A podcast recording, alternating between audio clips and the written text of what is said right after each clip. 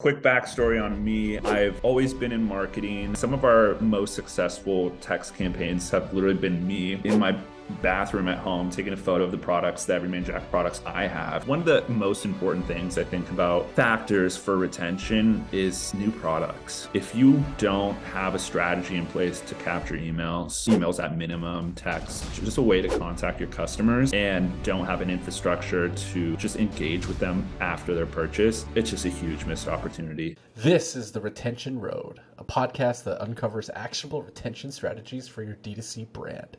Deb interviews the top in house retention marketers to help you increase repeat purchase rate, drive customer loyalty, and build community.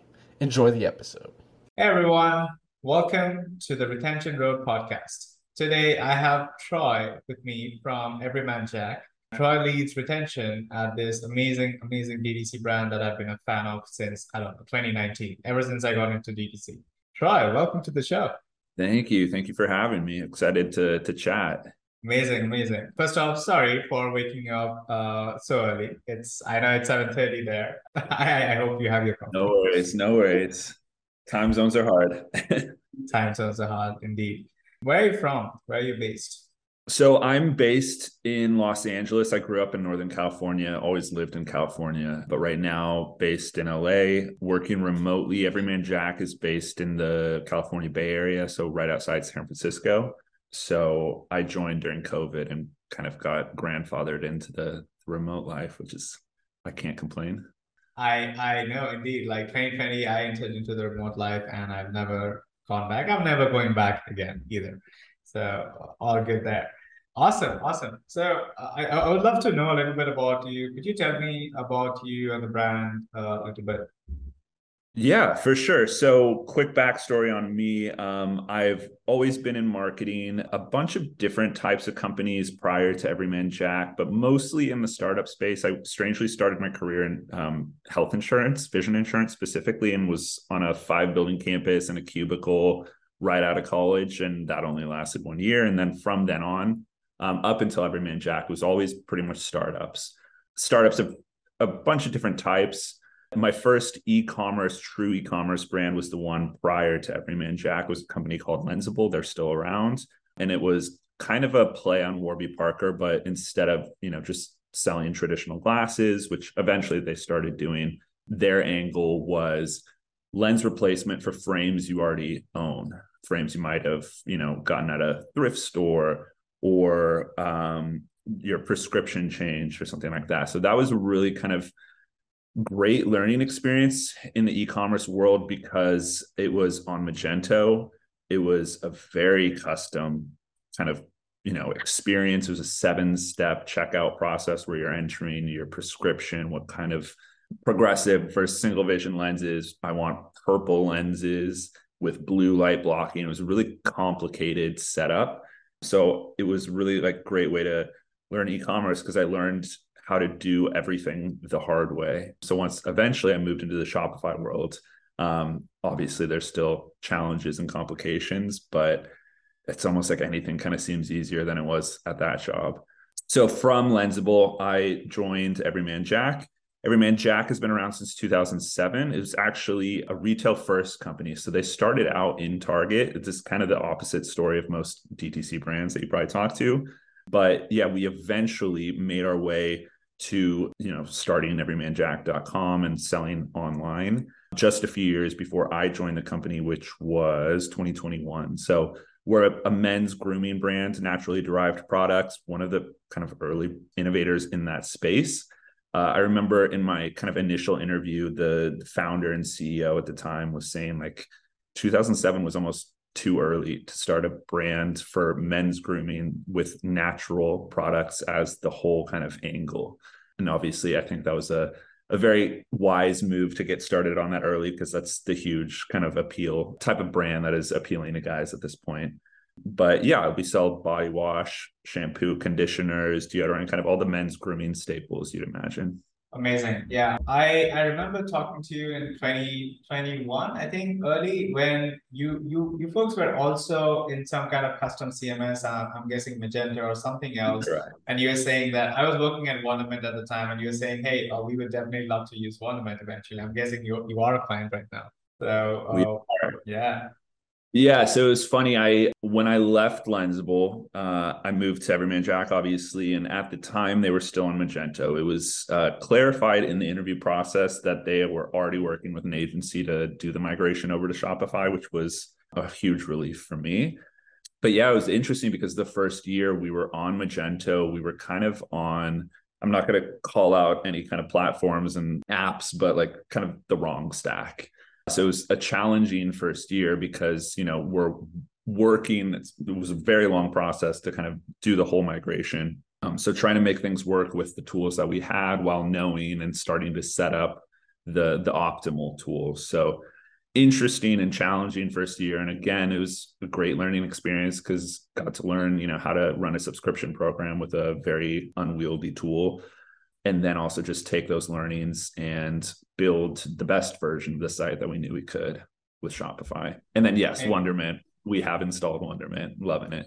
Eventually, yes. Uh, I I remember pitching it to you and saying, "Hey, you should definitely check out Wonderment. And uh, at the time, Wonderment was also pretty new, and then uh, it gained so much steam everywhere. Yeah, they're one of my favorite, one of my favorite and easiest apps to to kind of work with. Agreed. Agreed. Yeah. Uh, awesome. Yeah. So that's uh, I, I love the great backstory that you uh, took from Lensable to Everyman Jack, and you have you know worked across major tech stacks, right? Okay. So before we dive really deep into retention, I want to understand something, and you could answer it in like you know, as short or as long as possible. How much of an effect does a tech stack have on retention? Ooh, uh, that's a good question. I think I think a lot. There's obviously a ton of different factors. If you don't have your customer support and kind of interactions on you know just like to a really good level and that you know is can be obviously a, a tool like Gorgias makes that all easy but like i mean you can do it as with something as simple as email and phone calls. But like there's elements like that packing inserts aren't all that you know reliant on the actual tech tool that you use. There's ways to kind of build and just work on retention um, by focusing on the customer experience that are not so reliable on a tech stack.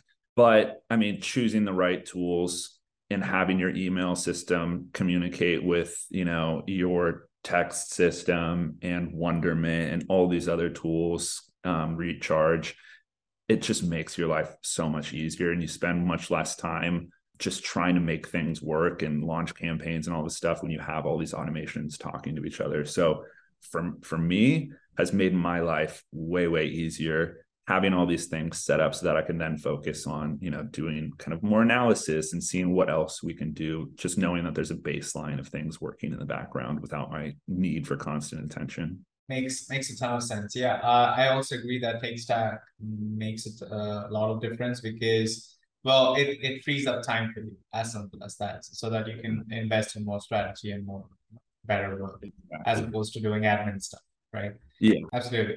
Okay, cool. So let's let's dive in then. What's your overarching retention strategy for Everyman Jack? Yeah, it's a good question and one that I'll caveat with it's it's an interesting company to lead retention for because again, retail is the the focus of the company and where the majority of the revenue comes through. So Target, Whole Foods, Walmart, all these kind of major stores were available in. So my role is very much focused on everymanjack.com. I'm part of our Omni team. So we also have, we're on Amazon, we're on Walmart.com. So I'm on the team, the Omni channel marketing team, which is focused on e-commerce. But for the bulk of my kind of focus, that's that's targeted towards everymanjack.com. You know, I'm focused on this. We have our website retention number but we just know that you know if i send out a marketing email that's announcing a new product x amount purchase and convert on the website and there's this mystery number that then goes out or just adds it to their shopping list and purchases it the next time they're at walmart. So it's one of those i'm looking at you know i have my metrics that i track but i know that they're not fully accurate and i'm not fully tracking like retention for everyman jack holistically if that makes sense so in terms of what like my strategy though is for everymanjack.com, we kind of built the site for there's two ways. So obviously we do a ton of acquisition work and we're bringing in customers to the site that may have not have heard of the brand though we know through testing and surveys that most have some brand recognition even if they've never purchased us before um, so there are new customers coming in but i do kind of look at it almost as this the site is where someone that maybe tried our sandalwood body wash in target once and next time they went maybe it was sold out um, and they wanted to you know purchase they just loved it so much they want to find a way to purchase it now. Or they've tried a few of our products and just want to see what else we offer. And so it's kind of like the hub for yes super fans but also people that are just kind of brand loyal. I think guys i think women too but guys might be less uh, inclined to like try new brands and search. So once they find a brand that they like sure. they're like okay i just want to stick with every man yeah. And we have like really you know we have a bunch of different scents and people uh, tend to be pretty loyal to their scents. That's something actually we're like doing some testing and surveys around right now scent mixing and matching. Um, so yeah that's kind of like how i sort of envision the site is like these are the people that are primed for our subscription program and primed for a loyalty program which we're working on right now and just want a little more consistency and options because we have a ton of products on our website that are not available at all of our retail stores. It's kind of a mix and match. Like you'll see certain products at Target and it won't be the same products. We have our core staples, but you might not find our beard grooming products at Walmart and they're at Target, for example. So it's if you want the full selection, the website is the place to go.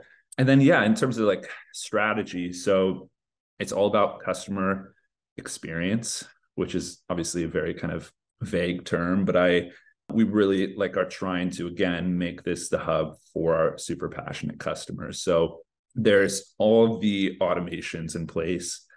Email, SMS are crucial for the retention strategy. I'm working a lot more recently with our customer support team. So, doing a kind of like Gorgias chat campaigns is a big project we're working on right now trying to like really kind of guide our customers and give them a good kind of hands-on feeling digital experience i think there's a lot of education for in the men's grooming space so especially on skincare and beard care a big focus this year is upping educational resources through blogs videos um, and just kind of guiding guys they have acne or dry skin or whatever giving them some education so that you know maybe they didn't come to the site uh, thinking that they were going to be purchasing skincare, but we want to kind of explain why a fully well-rounded out kind of grooming routine kind of benefits the customer. So very kind of I know vague answer to like retention strategy, but it's all about leaning into like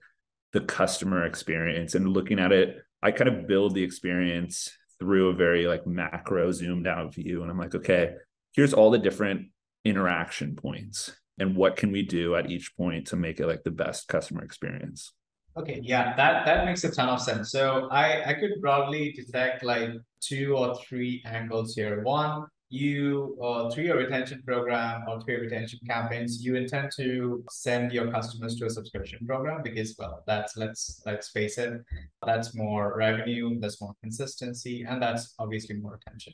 and second you're also for the customer absolutely repeat customers. And second, you're, you're focusing a lot on customer experience. And third is you're focusing a lot on customer education so that actually, you know, if they're purchasing, you know, a face scrub, they might also want an under eye cream or something like that. Right. So, uh, which is also, I'm guessing, boiled into the retention strategy where if they buy this, they would come back for that and then they would try something else. So that that cycle still continues. Can you Okay, uh, I'm to dive a little deeper into the education part. Can you tell me how you expand uh, or how you, yeah, how you expand on the strategy? Yeah. So it's something we're very much in progress on right now. So we have a blog. There's some great blog posts up there. A sort of shift this year in our strategy is thinking again we're an omni-channel brand thinking about the people that are in the stores at target this is how i shop but if i'm in store at target and i'm debating between two body washes let's say i will pull out my phone and read reviews on both products really you know quickly our website to this point like most websites has been set up to like get that transaction but we you know kind of had the realization we don't need to be so precious and if if someone purchases body wash and target it still benefits the company like i don't need to be selfish and try and like solely get that uh, conversion on the website so that my numbers look better. So we're trying to set up the site and this is in progress but like we want them to be convinced if they're standing in that aisle through our website that they should purchase that product right there. So if they google the body wash which probably not as good of an example as like a skincare where there's more education to be had but we want them to see all these testimonials and reviews and like a how to guide on how to use it and what products to pair it with and then at the bottom of the pdp there should be two blog posts that go much more kind of in depth on men's skincare and like the essentials and all of that so as we ramp up production on the educational content, like this is the part where we're working on now. It's like then infusing that into all of our automated flows. And if you maybe, you know, our browse abandon in two months is going to look like if you're looking at a skincare page, you'll get kind of the typical browse abandon email, but it'll also have, you know, some blog links at the bottom that are tied to the product you were looking at. So educational stuff takes time.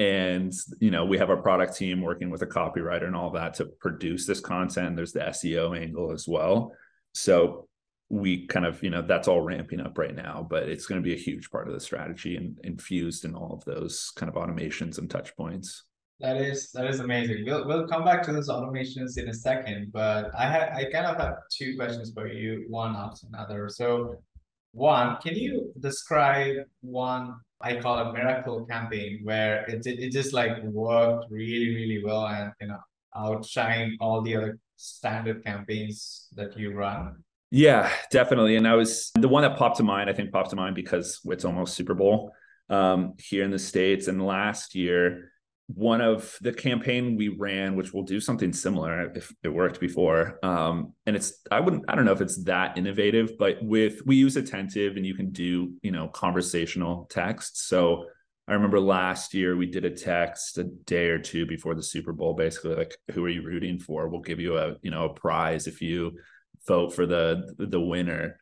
And it was just massively successful one on an engagement standpoint. So that's something that we're trying to lean into more this year is um, through sms is like those conversational text messages where we're asking for interaction you know vote for this or tell us what your skincare concern is or as a win back flow like hey we notice you haven't purchased in 100 days. Like will $5 off 15% off or free shipping get you to convert but to answer the question yeah that super bowl campaign last year was like hugely successful in terms of revenue and then just the engagement rate and the reply rate to that message was like um, pretty mind-blowing.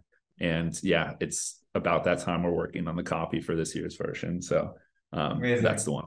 Okay so questions on that. Uh, what was question that you asked and what kind of replies did you get? And can you share some numbers revenue engagement rate open rate whatever and uh, how did that affect your retention or how did that inform your retention strategy going forward to do quirky, more quirky stuff?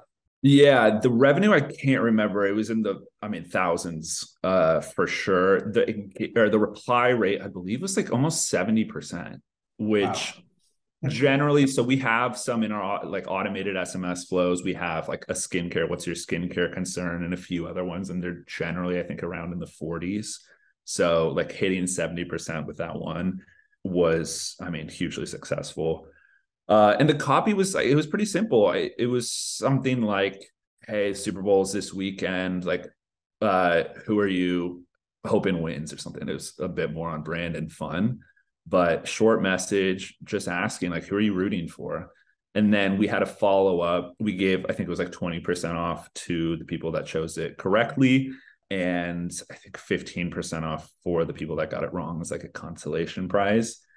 I remember a debate was had around do we send that like that text message uh, right after the game or do we save it for the next day because you know is everyone going to be too drunk to to shop right after the Super Bowl or not? Um, and I think we waited until the Monday, so that's probably what we're going to do this year too. But that's that would be an interesting test to run. That is that is such Maybe a fun campaign. That is that is such a such a fun campaign. I, I I love that. I love that. And yeah, so uh, I'm guessing like that also informs a little bit on the retention end because like people love fun, right? Yeah, I realized I didn't answer the full question. So it informed that was kind of a our first test in the whole conversational thing. I don't think we even had like, you know, asking about skincare concerns in our welcome flow at that point. So just seeing that level of engagement just kind of proved to to me that like we need to lean into this more. Speaking on the SMS front, we'll probably this might be a talking point for later, but SMS has been interesting to observe the kind of just how its performance has trended over time. In 2021, our SMS channel was on par with email. It was crushing. Last year, without really a shift in strategy, performance definitely dropped. And I don't know if this is something that's happened to other brands, but um, I think that it is easier uh, for customers and users to kind of write off texts from brands as spam quicker than email. And so I think if you are only sending kind of typical promotional texts, at this point now people are subscribed to a bunch of brands texts and it's just like lost much quicker than it is with email. So I think leaning into kind of the personal approach where I mean signing off your texts from a real person, making them seem like they're coming from a real person or doing these kind of conversational engagement focused texts, you kind of have to do that to keep SMS performing. At least oh. that's from my experience. Absolutely. I mean, you just have a few characters, and SMS is generally very personal. So, uh, you know, sending spam messages with big images, I don't think that really works anymore. At least in this, at least from this year. Yeah.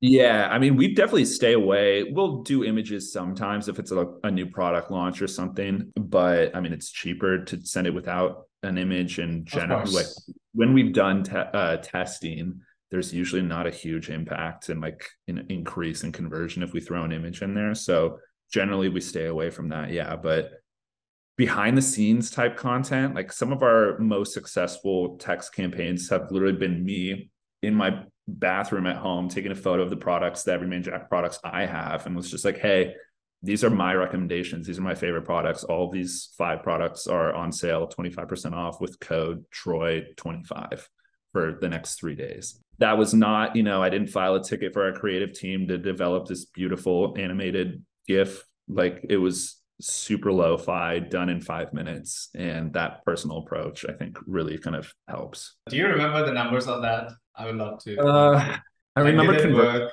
yeah, yeah, it was definitely not equal to the Super Bowl one. Of course, um, of course. But it was, I think the click rate was like, let's say like 8% is coming to me. I don't know how true that is, but like That's it was super high.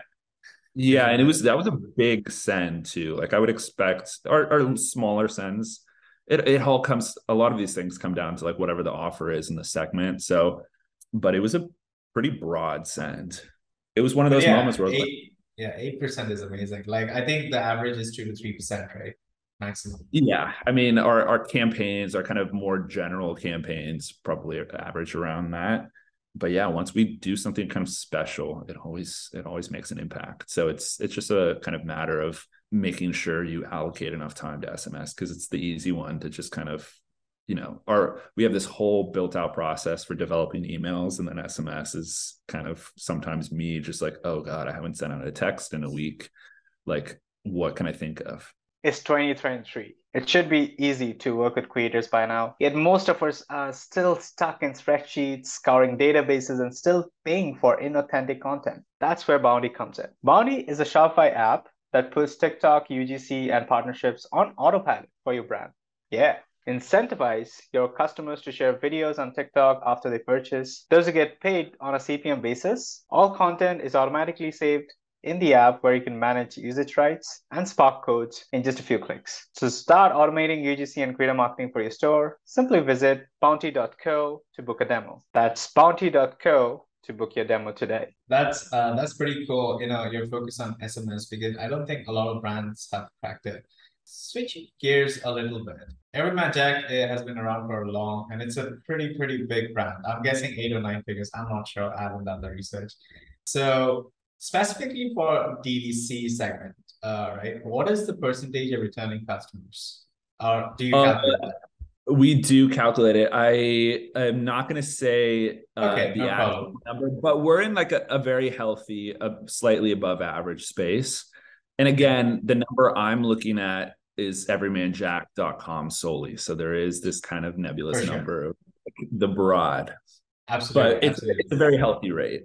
I'm proud Very of it. healthy. Yeah, I mean, uh, for a huge brand like that, a healthy rate is uh, good news always.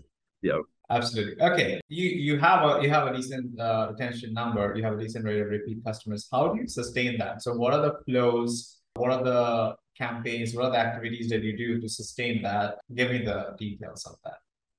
Yeah, for sure. So, I mean, we have all of the standard flows you would expect. We have all those browse abandoned, abandoned carts, welcome flows, replenishment flows, win back, like all of the basics. We have all of that. It was interesting when we migrated to Shopify, we also switched to Klaviyo for email. And that was kind of a really, it was a lot of work, but it was a fun opportunity for me because I essentially got to rebuild our entire email strategy from scratch. So a lot of last year, especially the first like six months, was building out all of those flows. And now we're at the point where we are making them more kind of uh not complicated is a word for it but like instead of just one standard welcome flow you know we have a few different versions and depending we have flows if you're coming in from an acquisition offer or just our standard evergreen you know welcome um, sign up unit on the website. So we're just working on kind of finessing those and doing a, a bunch of testing on what we currently have and then flows like one I put in place recently, which small audience, but really, really high engagement rate is like if you left us a positive review, we use stamped um, for reviews. We send out a text. It's like, hey, thank you so much. This is, you know, so and so from the customer support team. Just wanted to say thank you. We really appreciate your review. We share these with our team on our, our team meetings, and it, it means so much to the to the people that work at Everyman Jack and like that we've had some really great responses. People will reply to that text and we've had like people tell stories about how they were introduced to the brand. So yeah that's like kind of adding on those just kind of bonus flows is something that we're doing a lot of right now. I'm also building a loyalty kind of program so there's going to be a whole bunch more kind of triggered flows and automations that we're going to be launching soon which I'm, I'm really excited about. So if you like refer a friend or if you reach this points threshold or whatever there's just like i'm really excited for the performance on that. I'm curious to see loyalty program. Like i haven't dabbled in that world too much yet. And i know you know it'll be curious to see how how uh, readily adopted it is but i'm personally excited about just the automations it unlocks That and then another thing yeah and then another thing with just like one of the most important things i think about factors for retention is new products. Having new products to talk about anytime we do a new product you know campaign it just crushes. And we have a very healthy slate of new products this year um, especially compared to last year. There was a lot of transition in the company um, and a lot of growth but this is the year where it's like all of this kind of new innovation that was being worked on last year is going to start coming out. So we're in the midst of like getting all this creative prepped and just like the the hard work part of those the prep for those launches. But those are the things that really I think make an impact and get customers excited because you know to this point like generally it's the same products the same scents with a few launches here and there but having something new adds excitement to the brand I, I completely agree with that. And uh, you're the second person on this podcast to talk about new product launches because if you know Taylor from Outway Socks, right? He, he Yeah, is yeah. marketing there. He was uh, telling me that Outway Socks used to launch like some 10 or 12 designs every quarter. And they used to like, you know, crush it. Like N number of uh, people used to be excited about it, new designs in new uh, formats. I, I love that. And I, I think new product launches will always bring your customers back. Like uh, yeah, it's interesting. Like Dr. Squatch is obviously a competitor of ours, and they have just been they found so much success so quickly, and their brand, especially like you know, again on the e-commerce side, like they're one that I pay attention to more so than like Old Spice and Dove Men, which um, those on our team focus more on retail. Probably they're the ones that they're eyeing. But one of the many reasons why I think Squatch has found success is they are constantly launching new scents for their bar soaps. And I'm not a I don't work in the manufacturing side, the production side, so I don't know this for sure, but I feel like, you know, with no bottles and stuff to produce, like it's you're probably able to produce new scents and all of that much quicker when it's bar soap. So, you know, that they are just having all these new scents for customers to try and a setup where when you shop their website, you're going through and you have all these options and it's like a fun game to kind of like which five scents am I going to try in this order? So it's a it's a definitely a different setup from what we have because we're around I think eight scents. We have more coming, but it's you know it's a it's a different game that they're playing, and I think that variety and just kind of some of them are limited scents, some of them are tied to huge movies. Like it's a it's a really smart way to have exciting new things waiting for customers when they come back. With, without a doubt, without a doubt, especially if you can drop products to attach to an event, I think that really works well. So, for instance, the Super Bowl set, you folks could do that actually this year. I don't know. And uh, okay, cool. So you folks have a bunch of flows already set up, right? What are your top performing flows and why are they the top performing flows? Top three, maybe. Yeah. So our top flow is our welcome flow, actually. And it's a complicated flow. There's various different branches in it. We've done a lot of work there to really like optimize it if you're coming in from. We've been dabbling with quizzes. We're about to launch a few much more built out ones that I'm excited to do some more testing. But we've had a very simple skin kind of recommendation quiz. So there's a branch for that. If you're coming in from an acquisition offer, just various different branches for different types of customers. But we've gotten our welcome flow to a really healthy place. And so that's kind of in general, I think always been our, our top performer. Abandoned cart, that's the next one. Um, that's another one we've done a, a, ton of testing on. Right now, we're actually doing some testing around. We're using Cohley, which was is uh, it's like a creator platform. They have launched an app recently, which is around basically enables you to upload different creative, like four different image images for a product. And we're doing some testing there to see like, is our standard product image the product over a white backdrop versus a lifestyle shot? So a guy holding this product in the forest versus a guy holding a product in the shower versus the product on the countertop. Like what type of image performs best in our abandoned cart flow? That's a current test we're running but abandoned cart is the second one. And then is a subscription. I don't know if this is our third but one of our most successful flows is your order is about to ship uh, your subscription order is about to ship. Here's some products that we recommend you add on and try out. Oh. That one's been as well. Okay. Okay. That's like a again, I, I, don't I can't remember if that's our third most effective, but that's one that like pops to mind as like smaller segment size, but like really high performing flow. Amazing, amazing. I'm gonna ask a little, uh, ask you to go a little deeper into the welcome flow. Uh, can you tell me what, like, how it's segmented and what kind of emails go out? Yeah. So we have a separate flow for customers that are like basically entering our welcome flow by making a purchase. So they didn't opt in in, in exchange for a discount code. So that one is kind of uh, very standard five emails, more around just like kind of re-emphasizing or emphasizing our brand and kind of like our mission statement, our best sellers, and some educational content. But for the people that enter into our other welcome flow, in exchange for an offer um, that's the one that gets complicated. So you can enter it via doing our skin quiz, where you give us some third party data, and they we have a branch there that then branches even further if you indicate that you have oily skin versus dry skin versus normal skin. So like kind of cater some educational content recommendations based off of what you tell us. Then we have kind of our, our standard setup with the the discount code for people that enter through just our uh, evergreen sign up unit. Uh, and then something that we've been working on uh, much more recently is for people that come in via paid ads making sure that we have at least an exit intent specific to that ad uh, or the offer in that ad uh, set up on the page that they enter on and then a welcome flow or like a branch within our welcome flow that caters to that offer.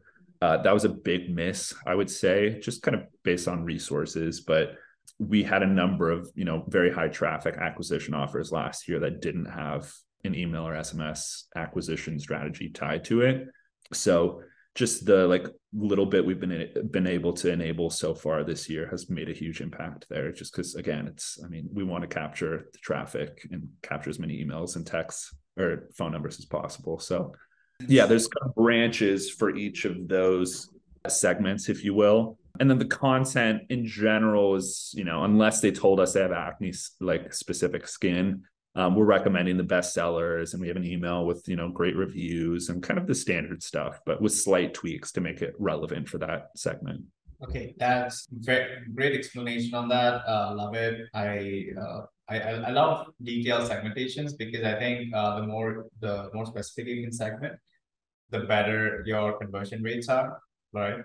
Do you? Yeah. Uh, yeah. I mean, have you seen the same thing happen, or do you, would you say that if you send more broad, uh, you, you have seen more revenue or more? Yeah, it's interesting. So for our welcome flow, it's complicated and it is working. Um, for our replenishment flow, I've done a ton of testing there, and we went really complicated at first with all these different kind of recommendations. Hey, you purchased this body wash, round out your scent with these complementary products in the same scent, and did a bunch of different testing. And it did not work until we like simplified.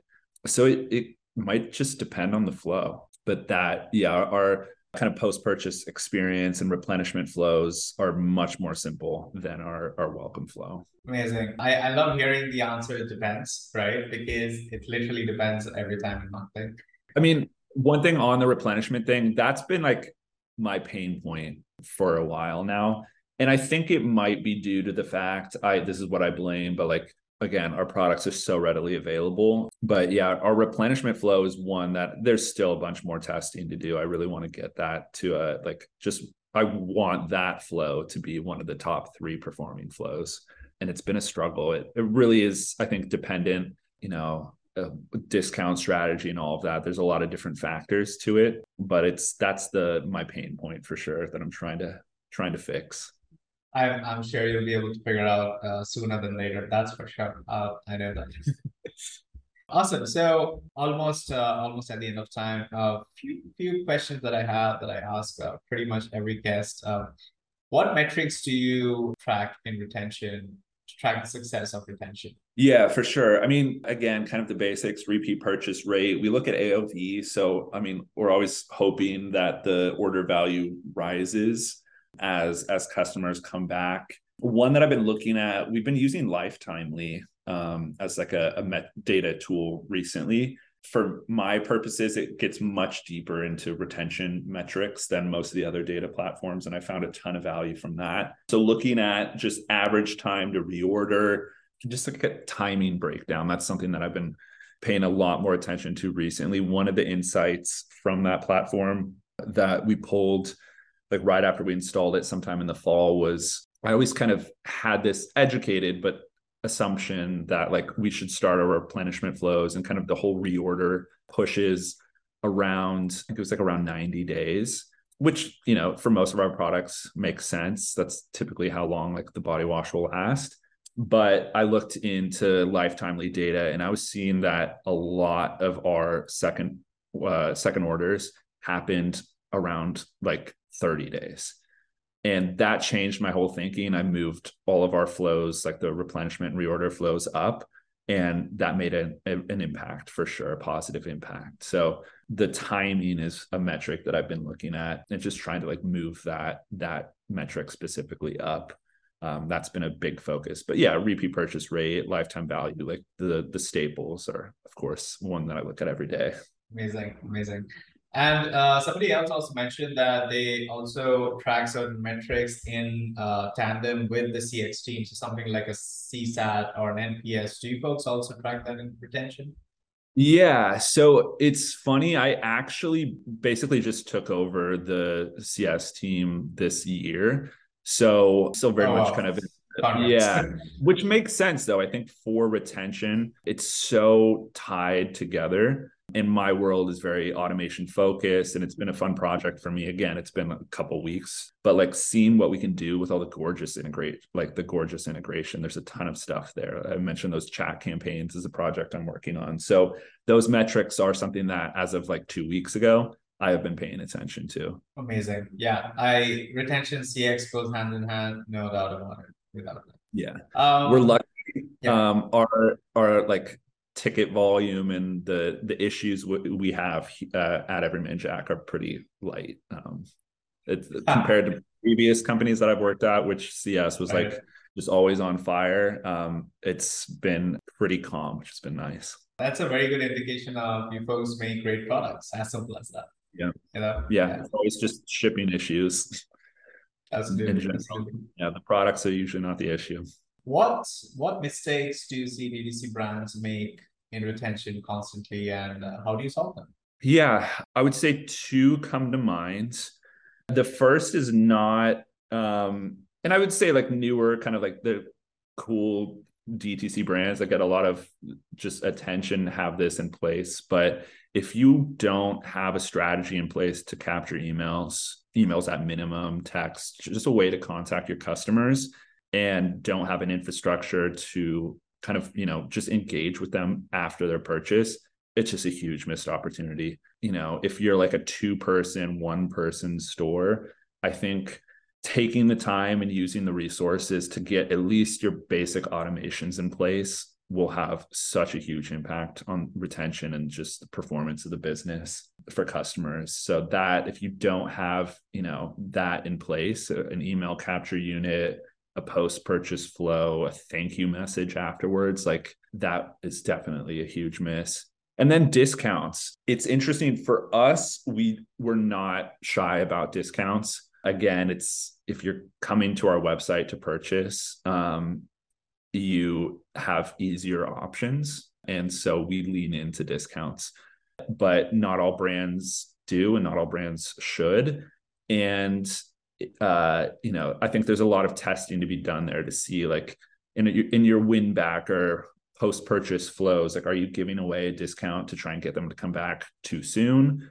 Are you giving it the same discount code to everyone? And you know customers can just use it every time they order. There's a lot of testing that can and should be done there and see like you know maybe i withhold a promo code for the first three kind of win back attempts but on the last one that's when i give it out instead of just giving it out in win back email number one i think you train your customers to expect discount codes if you do it the wrong way Totally, absolutely. You cannot sustain as a discount brand forever, without a doubt. Uh, okay, cool. Last question. What's your advice for brands? I think you kind of covered it, but what's your second advice for brands starting with retention today? Yeah, I mean, leaning into automations is the big one. So again, email, SMS, but uh, depending on your tech stack, all these apps talk to each other. So just figuring out what your options are, and then again, like zooming out and seeing what the customer experience is like. So we do this like via journey mapping, like literally I'll, I'll pull up a board and just like map out kind of a flow of like, okay, a new customer lands on the website. What are the t- touch points? What do we want them to do? Either purchase or give us their email, phone number, and just go down like through a full experience, like all the way to like, okay, they've made the third purchase. What do we want them to do? and just yeah like really figure out what you can do at each point to best serve your needs so you know getting ways to contact them and like what can you do to set up an experience that really helps the customer as well? Then i mean part of that is just customer support making sure you have everything in place there for customers that need help. Being proactive instead of and just making it easy Gorgias is the tool we use. And it you know something we did recently was like take a look at what are the questions we're getting asked most frequently and then setting those those up as like those auto response things. So we answer those questions we have a way to answer those questions without even needing for the customer to wait for a support agent to jump on and then making sure that for testing specifically one you have a testing infrastructure and like have plans on like what you want to test and kind of like whys and good reasons behind those and then a way to track the results but then also letting things run for a while so that you're actually getting like sufficient data. Something I've fallen prey to in the past was like just getting overexcited and just constantly tinkering with flows. And that, if you're doing that, you're not letting like the real data come in. So, yeah, I think from a high level, those are probably the main things. That is amazing. And that's a lot to digest in one episode. I'm guessing we can pick out individual stuff and we can have one each episodes on it. But we we are at our time. But before before I let you go, where where can people find you and what are the things they can talk to you about? Yeah, uh, you can find me on all the social medias. My main one is the one that I talk e-commerce, or I guess two, but uh, Twitter and LinkedIn. Twitter, my handle is just Troy Petrunoff, P E T R U N O F F. Search the same name on LinkedIn, but Twitter is where I'm most active. Amazing. Yeah, Twitter is where DTC is at. And what what can people talk to you about?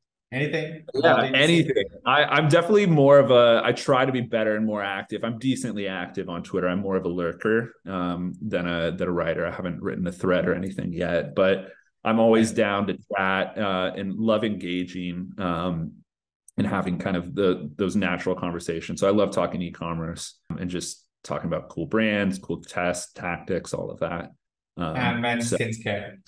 yeah, I know way too much on that now. So if you have any needs, hit me up. Totally. I, will definitely do. You, you can see my face. Oh my God, it's so bad.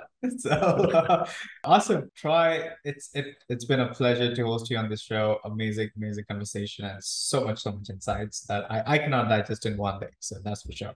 Thank you for being on the show. Thank you for coming on the show. I hope to chat with you again. Yeah, absolutely. It's been a pleasure. Thank you. Appreciate it. Thank you. Bye. It's 2023. It should be easy to work with creators by now, isn't it? Yet most of us are still stuck in spreadsheets, scouring databases, and paying for inauthentic content from creators who don't really care about your products do they? That's where Bounty comes in. Bounty is a Shopify app that puts TikTok, UGC, and partnerships on autopilot for your store. Bounty works by incentivizing your customers to share videos on TikTok after they purchase. Users get paid on a CPM basis, and all content is automatically saved in the app where you can manage usage rights and Spark codes in just a few clicks. Bounty also supports gifting with automated order creation and with invite flows and links it's easy to leverage Bounty's incentive structure for any creator you want to work with. When you're ready to start automating UGC and creator marketing for your store, just visit bounty.co for a demo. Once again, that's bounty.co to book your demo. Thanks for listening to this episode of The Retention Road. If you like this podcast, please subscribe on YouTube or leave us a rating review on Apple and Spotify. Thanks again to our sponsor, Bounty, for supporting the show.